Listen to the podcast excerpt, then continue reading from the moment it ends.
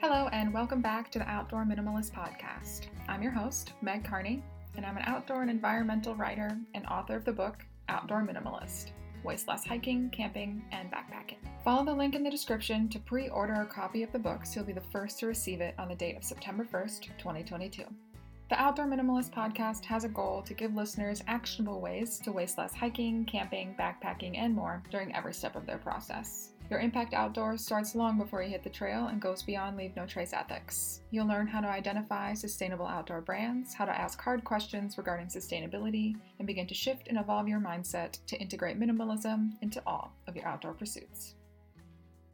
In this episode of the Outdoor Minimalist podcast, we will be discussing a hot topic that any part of the sustainability and zero waste movement will be familiar with single use plastics. Since this is such I don't know, a hot but hot button issue and one so many consumers and manufacturers seem to care about, it felt right to introduce ways to eliminate single-use plastic use within the outdoor industry. I want to clarify that in this specific episode, we'll be discussing the use of plastics more on the production side of things and less on the consumer side.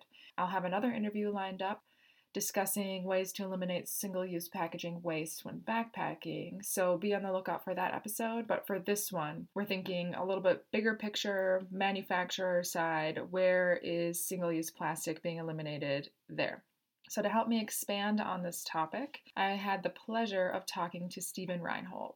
Stephen has worked in the outdoor industry for over a decade. He began his outdoor career with Big City Mountaineers Summit for Someone program where he guided and recruited fundraising climbers whose efforts supported BCM's wilderness mentoring programs. Stephen has been an ambassador for multiple outdoor brands and currently serves as Backpacker Magazine's official brand ambassador. He created an on- online sensation, hashtag trash tag, a social media based cleanup effort, which went viral in 2019 and has been used over 100 million times worldwide. Stephen also founded the Appalachian Adventure Company, which has strong guiding roots, but has since grown into a formidable media, marketing, and consulting company, which works closely with organizations like Black Folks Camp Too, Leave No Trace, and Southern Environmental Law Center. All right, so thanks for joining me on the podcast today, Stephen. I've been looking forward to connecting again and talking about the topic of single use plastics. Before we jump into it, though, can you tell me a little bit more about how you got involved in outdoor recreation, your role in the outdoor industry, and kind of why the topic of single use plastic waste has become such an important issue in your life? Yeah, for sure, Meg. Thanks for having me. Uh, as, as you noted, my name is Stephen Reinhold, and I've worked in the outdoor industry for a little bit over a decade now. Um, I kind of uh, began my career with an organization called Big City Mountaineers. Um, I helped uh, recruit and fundraise for their Summit for Someone program to uh, help raise money for their uh, wilderness mentoring trips that they took uh, inner city kids on. I've had quite a few different roles uh, within the outdoor industry. Like I said, that was kind of my, my entry point to that. And from that experience, I started up my own guiding company in North Carolina. It's called the, the Appalachian Adventure Company. That company has since transitioned over to a little bit more of a a media marketing consulting type group and work with a few different organizations. But I think uh, maybe one of the things that I kind of am most known for, or gained a little bit of acclaim for, was that I started the hashtag trash tag cleanup a few years ago, and that was a, uh, a social media cleanup effort where I uh, asked people to use their social media to pick up trash and, and post pictures of it, and it went uh, viral in 2019 and kind of went all over the world and saw great success thanks to a lot of uh, uh, a lot of hard work and posts from a lot of different people. And uh, that kind of leads me into, uh, you know, like you said, why I'm here, why I'm interested in waste created within the outdoor industry, in particular uh, single-use plastics, and, and, helping trying to eliminate those. But uh, you know, I've always been a, a, fan of the environment, always been a fan of outdoor recreation, and it's good to be able to finally kind of blend those two endeavors together. Yeah, I think that they are very related. So I think it's really cool that you are kind of combining those two passions. And Stephen and I first connected about the trash tag challenge, so that's kind of interesting. But um, would you be able to explain a little bit more about that challenge in particular and kind of how people can get involved and what it is and just what you do with it, basically? Yeah, for sure, for sure. So in 2016, I was on a road trip from North Carolina out to California. Uh, we were in a place uh, just north of Lone Pine, California, and I had a, a, a receipt from a pretty much a frivolous gear binge at a, at a gear store. It blew out my window on this road trip, and I was I was devastated by it. And I immediately pledged to pick up uh, 100 pieces of trash to, to you know atone for that accidental uh, littering accident. And uh, so I started doing so. I was continuing this road trip, going to a lot of different uh, national parks in, in California, Idaho, Wyoming, and uh, along the way I started picking up trash. And I, I realized there was always trash at these really, really, really pretty locations. You know, all the famous overlooks, or uh, even as you hiked out into the backcountry, right, you'd find a granola wrapper here and there. And it just kind of began to, to strike me how you know how pervasive our trash problem was. You know, if there were these uh, pieces of trash way out in the backcountry, you know, it was just a, a, a, terrible occurrence, right? It kind of ruined the outdoor experience for me, and so I wanted to do something to uh, to kind of shift the tides a little bit, right? And about the time I had reached that hundredth piece of, of, trash, I was in uh, Jackson Hole, Wyoming. I, I, reached down to, to pick it up. I'll never forget. It was a, a Nature Valley granola bar on the side of a, of a really pretty lake there, and I had the idea for trash tag right? It's, it's a very simple idea. Essentially, only changed two letters from hashtag, right, and, and turned it into trash tag. But the idea was to uh, have other people encourage them to pick up trash on their adventures and post it to their social media so they can encourage their friends and followers to do that. And the way I figured out how to uh, to link everybody together was with, through the hashtag trash tag.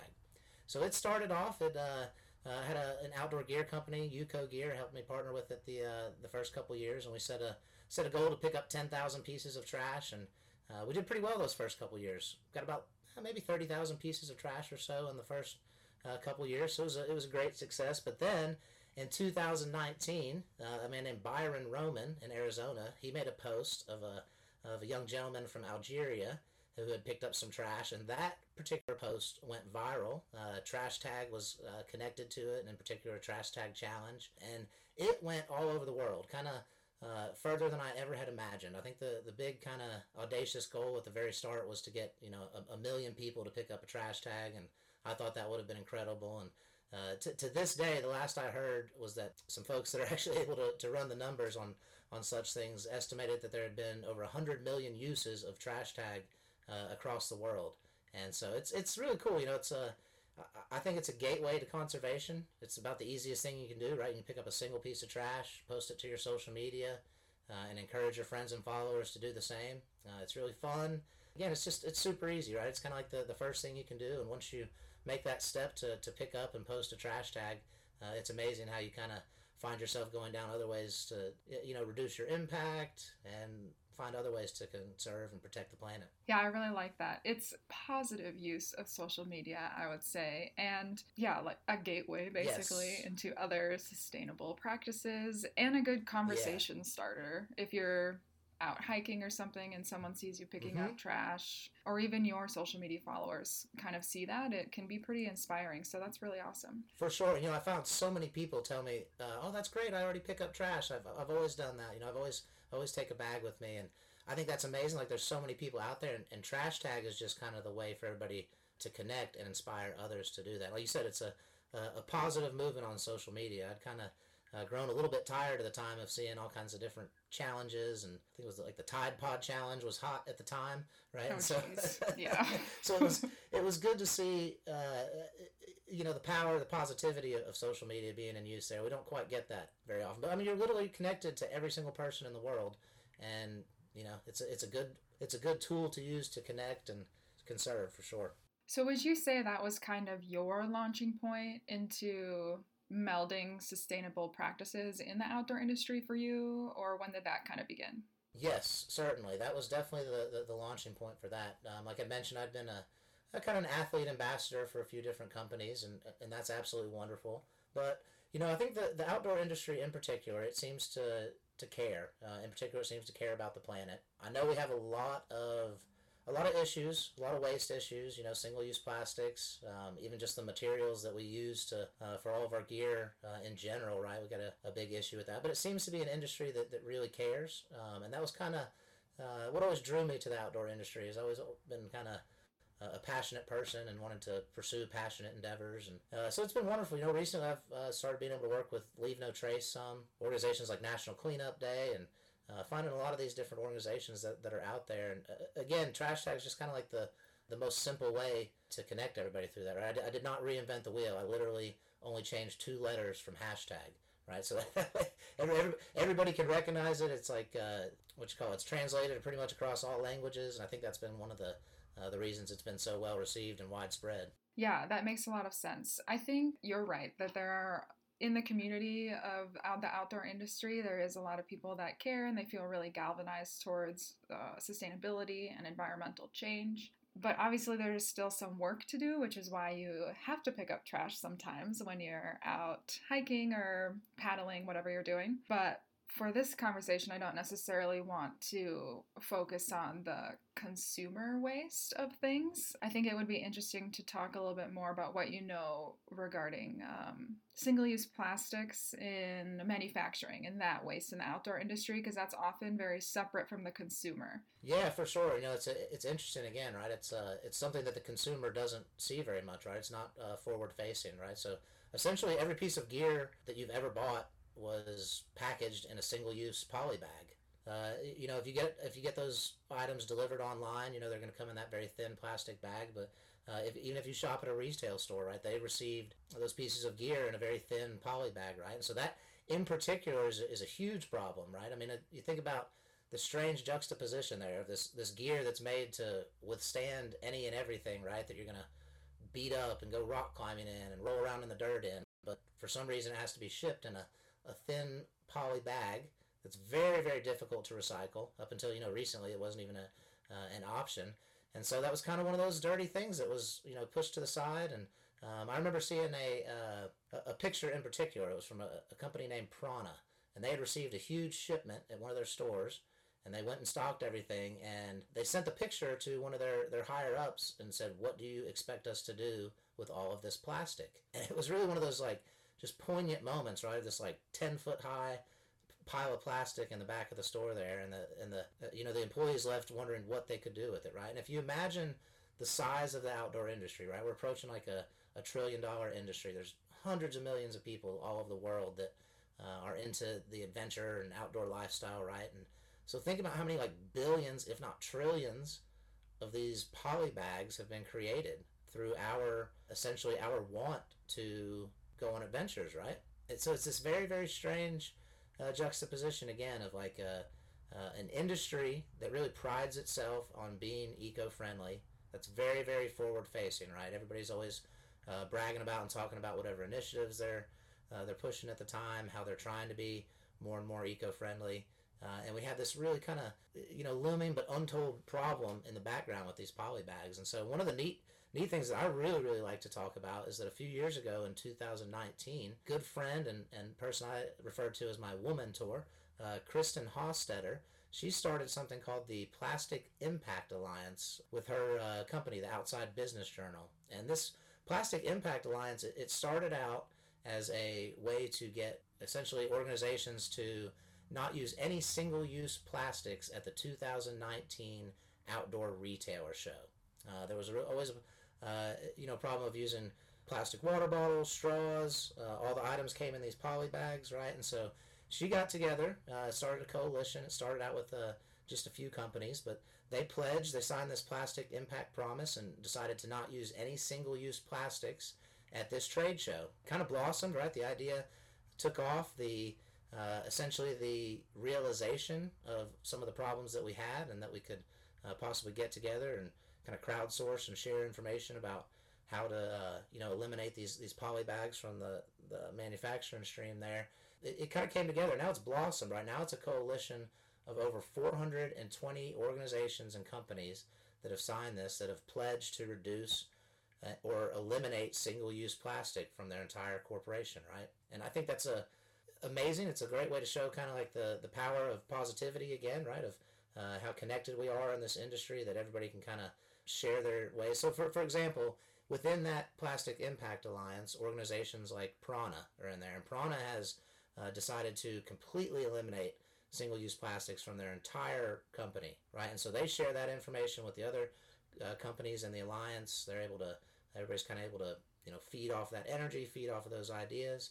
They have a super cool program going on right now uh, in Boulder, Colorado, and on Pearl Street, which if you're familiar with Boulder, Colorado, Pearl Street's kind of like the uh, the outdoor mall, and it's got all the really cool outdoorsy shops, right? Your Patagonia, uh, Himalaya, Stio, all the kind of the staples there, right? And they have gotten together and started this program called the Eco Cycle, where they go around and they actually collect all of the poly bags from all 10 of these different organizations on Pearl Street in Boulder. They take them to Outside Inc., which is the headquarters. It's the, uh, the media owner of Outside Business Journal, which helped start the Plastic Impact Alliance. And so they're bringing all these poly bags in. This EcoCycle company is recycling the poly bags. They're turning them into Trex decking, which is kind of like uh, an alternative to wood decking for your uh, for your house, which is you know super super cool initiative there. Um, but they're able to kind of measure how many poly bags they have. They're able to create a model that could be scaled, that could also be replicated in other areas. And again, they're really doing this kind of uh, to, to raise awareness to the amount of poly bags that we have in the, the marketing or in the you know merchandise stream within the outdoor industry. And again, I think that's a that's a super important thing because up until two or three years ago, right before my, I joined the Plastic Impact Alliance with, with my company, the Appalachian Adventure Company, that never occurred to me, right? I would order a Patagonia jacket that was, you know, environmentally friendly. It was made out of recycled material. It was, you know, dyed properly, all these things. But then it would come in a plastic bag that I would just discard and throw away, even though it said recycle on it, because I knew there was nowhere around here that would recycle that, right? Essentially, those uh, plastic bags would actually wreak havoc within the, the current recycling stream because it can cause damage to a lot of the uh, machinery and, and kind of gom those up. So that, that thought never occurred to me, right? It was just something that was kind of out of sight, out of mind. Um, but now that I think about it, like somewhere out there, again, there's like billions, if not trillions, of these poly bags that are jackets, our backpacks, our sleeping bags, our tents, you know, have come in collectively over the years. And and that's kind of hard to stomach. Uh, again, from a from an industry that prides itself on being environmentally friendly, it prides itself on uh, protecting the places that we play, so to speak. So it's important for me to help bring that to light because you know so many times I think forward facing in the outdoor industry we protect public lands, right? Um, but it doesn't it doesn't do us much good. It's very narrow sighted, right, to protect Yosemite, but like to destroy Vietnam through our consumption, right? Or whatever other country you want to insert there that's uh, producing and manufacturing a lot of those those hard goods for the outdoor industry, right? So it needs to uh, not just be thought of as you know from a land conservation standpoint. It needs to be from our entire impact. And and honestly, that's one of the reasons I'm so excited that you kind of started the uh, you know the outdoor minimalist mindset and the, the theory behind that, right? Because I mean that that that impact could be I mean you could translate that to so many things, right? Let's talk about like boiling a bag meals, right? Dehydrated meals that come in those mylar bags that are essentially around forever, right? Well, if you go on a, a cool backpacking trip that's three three nights long and you eat ten meals out of those bags, you know, there's there's ten pieces of trash that are going to be around essentially infinitely, right? Way past your lifetime, and this impact that you have created to go out and just enjoy the outdoors, right? And again, it's very it's very easy to kind of be out of sight, out of mind, right? Mm-hmm. To just assume that's a an impact, but uh, I don't know. It interests me to think of uh, you know, possibly like a like a zero impact backpacking trip. How how cool would that be, right? yeah, that's a. There's a lot to unpack in everything Ooh, that well you've said. kind of just said. Sorry, I, I ramble there. It's uh, my name's Ramblin' Reinhold, as you can tell there. oh, brilliant! That is such a good nickname. um, but I kind of want to like uh, uh, reel it in for a second here. All right. And I think I mean, there's a lot of validity, validity, obviously, to everything that you're saying. And something that kind of is sticking out to me is kind of like, yeah, that out of sight, out of mind thing.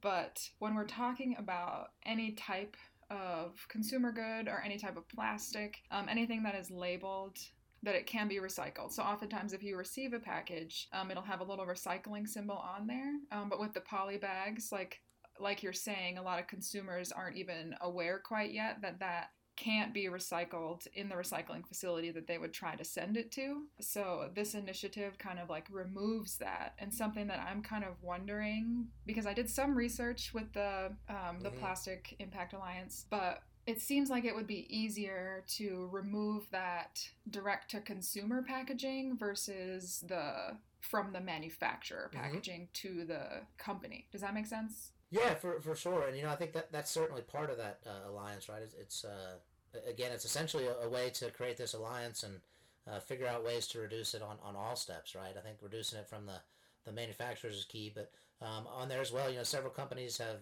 uh, removed those poly bags from their packaging to consumers. They've started things like, uh, you know, rolling their T-shirts, tying them with twine, uh, switching to kind of like e- more easily recycled uh, kraft papers. Uh, that that Prana company in particular uh, was a new product I believe called glassine paper.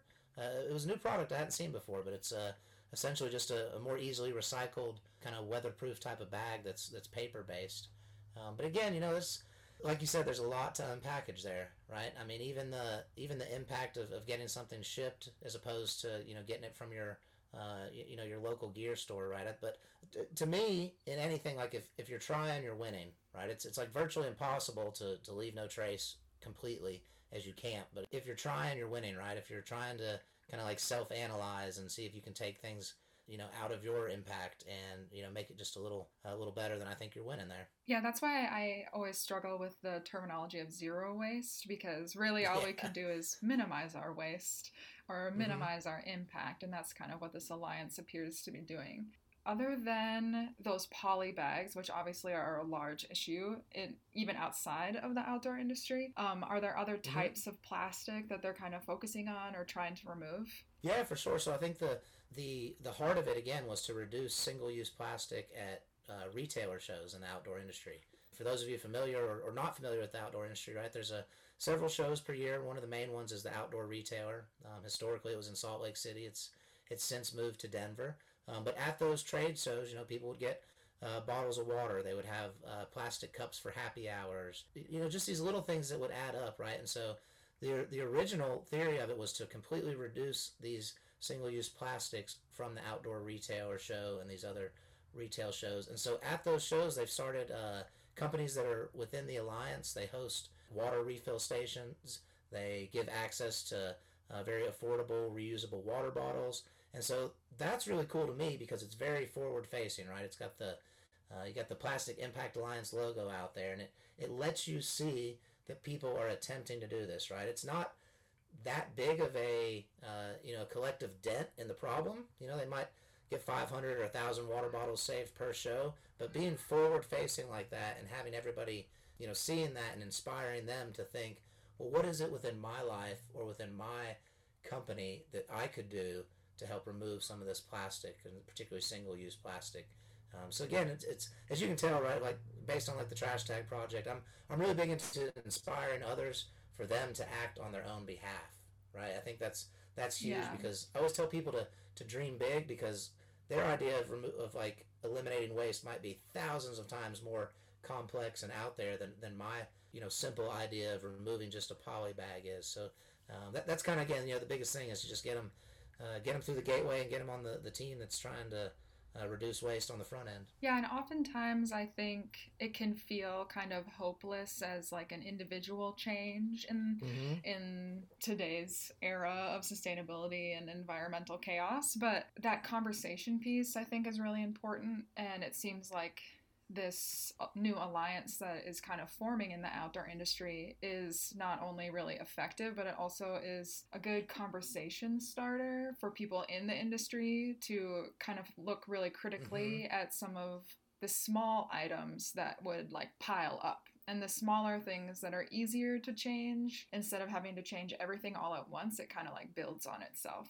Yes. Yes for sure. For sure. You know these little little innovations here and there, you know, greatly help. I mean, earlier I mentioned, uh, you know, like the dehydrated meals and the, and the bags that those historically come in, right? In, in, particular, there's a company out right now, Evergreen Adventure Foods, that is kind of making its mark by using 100% biodegradable bags for that. They've kind of, you know, figured out some new technology that uh, allows the food to stay good and uh, allows the bag to be biodegradable, and I think that's huge, right? Essentially, they've eliminated their impact from that uh, organization for their entire future, which is, is incredible, right? Some other other ones that come to mind, you know, I mentioned this one to you before was uh, uh, NoSo Patches. Super super cool mm-hmm. company, right? They uh, uh, they allow you to kind of repair your, your gear, your I mean your tents, your backpacks, your your clothes, your puffies, all of that stuff. But they make these like really cool customizable patches that, that add a whole lot of style to your gear. But I mean, Th- think about this, right? If, if we change what they're doing, essentially is making it cool to have gear that is repaired, right? You kind of collectively shift this mindset of things having to be brand new and shiny to, uh, you know, taking it being like a, a point of pride to have some some scratches and some some cuts in your in your clothing, right? And and maybe repaired with a cool patch. So uh, just all, all, these little things add up. Again, I think in particular the outdoor industry is is a trendsetter, right? Everybody everybody loves how cool it is to be a part of the outdoor lifestyle, right? It's one of the if you look on social media, it's it's everywhere, right? I mean, it's absolutely everywhere, and so it, it's definitely a trendsetter. So when uh, little companies or big companies make these moves, people see that, right? And it's it it's becomes like a like a trickle down effect. And yeah, I think there's a lot of good initiatives, a lot of good different organizations, a lot of good you know products out there. Um, but just being able to get those out to everybody and uh, educate everybody on them is key. Yeah, one thing that I think is really interesting about this plastic alliance is that it seems to be a lot of big names that are that are kind of mm-hmm. jumping into it, and I think that's really impactful because it seems like a lot of in a lot of my research and in writing the outdoor minimalist book, I noticed that sometimes it seemed like smaller companies were doing a lot of the heavy lifting when it came to sustainable practices. So, looking at some of these larger companies like Prada and Patagonia that are kind of like paving the way for smaller companies and giving them like new options and mm-hmm. new packaging material ideas and making the consumer think more critically because they have the bandwidth to market sustainability, whereas a smaller company wouldn't necessarily be able to market it as widely. And so I think that that is very yeah, for impactful. Sure, for sure. So, what are some other resources that you're aware of in your experience in the outdoor industry? Because you're kind of involved in a lot of different ways. Do you know? Uh, you mentioned a few other companies that are kind of creating new innovations like the no sew patches, but are there other resources out there that you can think of for other smaller companies to kind of start working on? Yeah, for sure. Honestly, there's uh, gosh, there's all kinds of stuff out there going on. Uh, one of the I guess this would be more of a consumer uh, way, way for that. But one of the coolest things I've heard of recently is a, a group out of Colorado called Rerouted. Um, actually, I recently did a a podcast with them as well. But they're making it super super easy to uh, uh, you know to essentially connect people that want to uh, sell their used gear, um, and I think that's super cool. Right, it creates a little bit more of a uh, of a circular economy. Uh, again, I think it adds an allure to have a you know a, a jacket or a tent that's got a, a story with it. So I think that's super cool. You know, there's the kind of like the bigger ones like Repreve and Recover that are uh, making their you know recycled recycled fabrics from from polyesters and uh, from plastics, which are, you know, I think that's pretty cool. I do know that there's, gosh, I can name like three or four different companies that use that material so that they can met so that their clothing is recycled. Um, so I think you know that's that's a good way to look at it. That you know somebody provides a material or provides a, a product that other companies can use. That you know a lot of folks will a lot of folks will use those like more eco-friendly options if they are available. And it kind of honestly, what you said earlier was brilliant about you know being consumer driven, right? Because it is this this big huge thing, right? You look at those, uh, you know, a company like Patagonia, right, and how its its consumers and its you know constituency just like demand products that are a little bit better, right? That, that, take care of the environment or or don't have as big of an impact on it, and you know, so that's that's certainly driven that company, um, and then obviously you know that company. You know, driven by Yvon Chouinard has, has helped drive the consumers by giving them options to get more eco-friendly products. So it just it, it continues to drive each other but i'm a firm firm believer that you know consumers control the market and that's like the that's just the number one thing right? So you know you mentioned earlier it's really hard to think well what can i do as an individual? And it, you might not ever do something that's going to be kind of like heard around the world a little bit right? The, the trash tag thing was a very very fortunate and lucky just yeah just quite honestly lucky endeavor that that happened to go so far right? So don't don't aim to do that but just aim to you know, to make an impact or to reduce your impact on your end, and that goes a long way. Because collectively, when all of us are doing that stuff, like collectively, all of us are buying products that we know are environmentally friendly. That the, the company we know that the company you know focuses on that because we are tied into their marketing, right? And so so just doing that and like voting with your dollar essentially is is, is pretty big.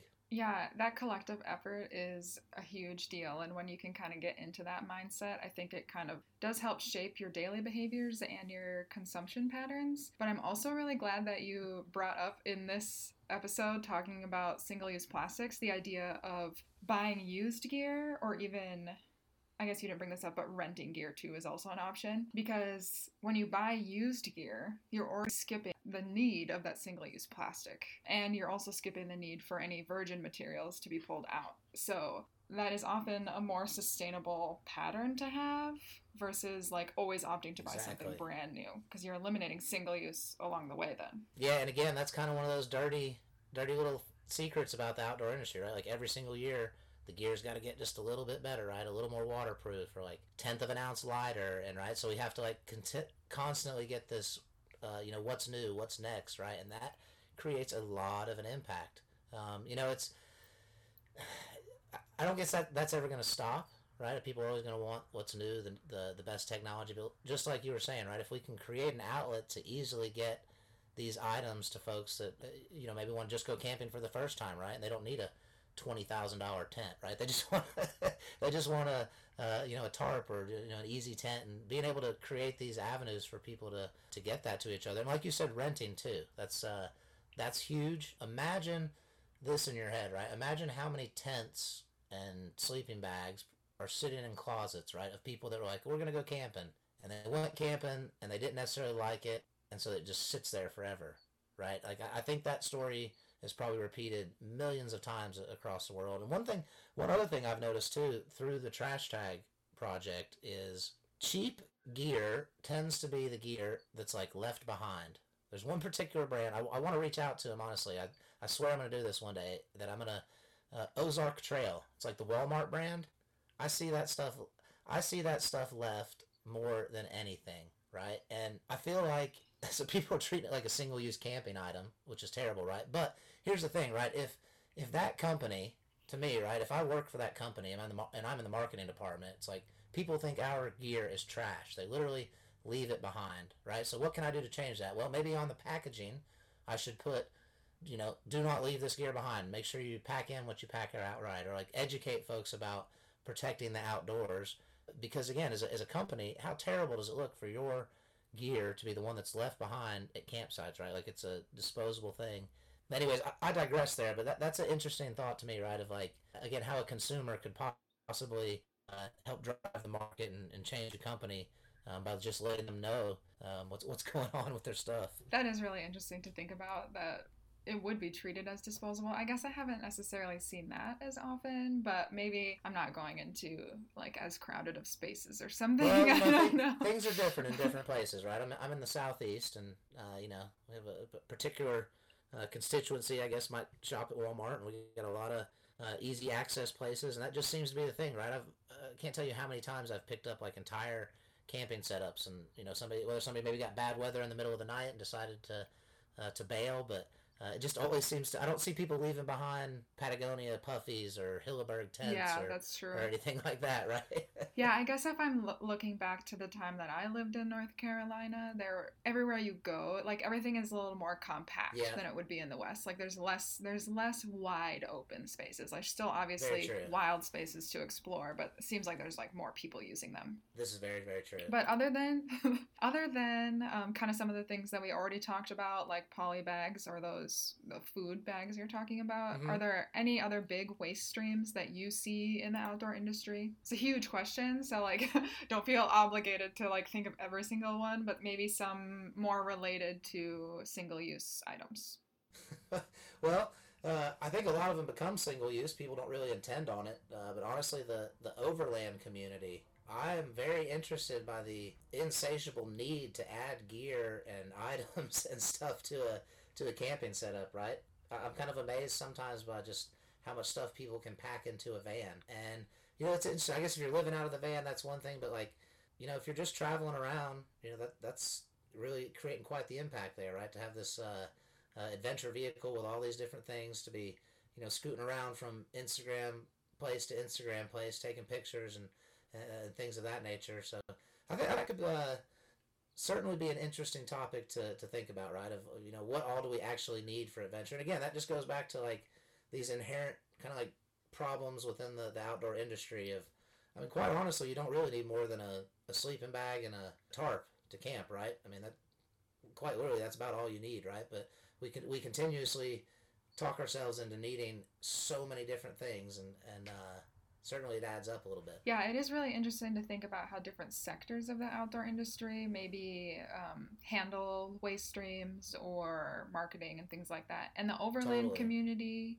is not one that I'm very familiar with. I should research more about it and learn more about it, definitely. Yeah, you know, I think uh, you know the RV industry too. Um, you know, RVs aren't particularly uh, known to be to last forever, right? So you know, uh, to me, that's one of the big things. You know, if you look into the design of a product and you can design it to last forever, I think that's huge. I recently started working with a company called Limmer Boots, and they make these incredible leather boots, right? And so, mean, you say leather, it might be people might think, oh, that's not environmentally friendly. Well, in actuality, this company, right, these boots, some people have them last for like 30 plus years because one, they're very, very durable. Two, they are resolable, right? So you can put a new sole on it when uh, when it wears out. So, I mean, if you start to think about it, you know, one pair of boots for 30 years as opposed to one pair of boots per year for 30 years, right? If you think about that impact, you put a pile of like 30 pairs of boots made from all these textiles next to one pair of leather boots. It's it's something to think about, right? Because essentially designing a product that will last forever is about the most eco-friendly thing that any company can do. Yeah, instead of planning in any type of obsolescence, you want to encourage Mhm. that repairability and the durability. But it also is important to teach the consumer how to take care of that item. Like, not everyone knows how to care for a leather Mhm, boot, certainly. so it maybe wouldn't last as long. Certainly. Well, I feel like um, we kind of unpacked a lot of interesting ideas and topics in this episode. So, uh, with that, are there ways that listeners can find you and the Appalachian Adventure Company? Yeah, for sure. You know, uh, Instagram's my my main jam right now, and uh, as you may have guessed, like I said, you know, my, my personal handle is Ramblin' Reinhold because I tend to ramble on when I talk. Oh, is that bit. actually your Instagram handle? It it literally is. Yeah. okay. so, That's so you can go you can go there, and then uh, yeah, the Appalachian Adventure Company uh, on Instagram too. That's kind of the uh, again the company I kind of started to uh, to not just be an individual in the outdoor industry to. Uh, you know, to be in an organization and uh, have a little bit more of a professional side of things, and now I've got a, a few close friends that work with me, so that's a yeah, really really cool organization and good way to follow along. That's awesome. And I'll link all of that in the episode description, as well as some information uh, about the Plastic Impact Alliance and how you can join their efforts as well. So thanks for taking the time to chat today, Stephen. It was really it was really fun. Awesome, Meg. I really appreciate you. Uh, proud of what you're doing, and best of luck with Outdoor Minimalist. I just want to say thank you again to Stephen for coming on the show and rambling away with me today. So I hope that you enjoyed the conversation because I had a lot of fun. I'm going to be linking a few of the resources that Stephen mentioned in the episode notes. So if any of those companies piqued your interest, or you want to learn more about the Plastic Impact Alliance that we discussed, then check those out there. And until next time, thank you for listening. If you like what you hear, let me know. Leave a review and be sure to subscribe so you never miss an episode. You can still find me on Instagram at outdoor.minimalist.book. Follow there for daily updates, other educational resources, and to help build an outdoor community with the shared goal to create a better outdoor space as we recreate.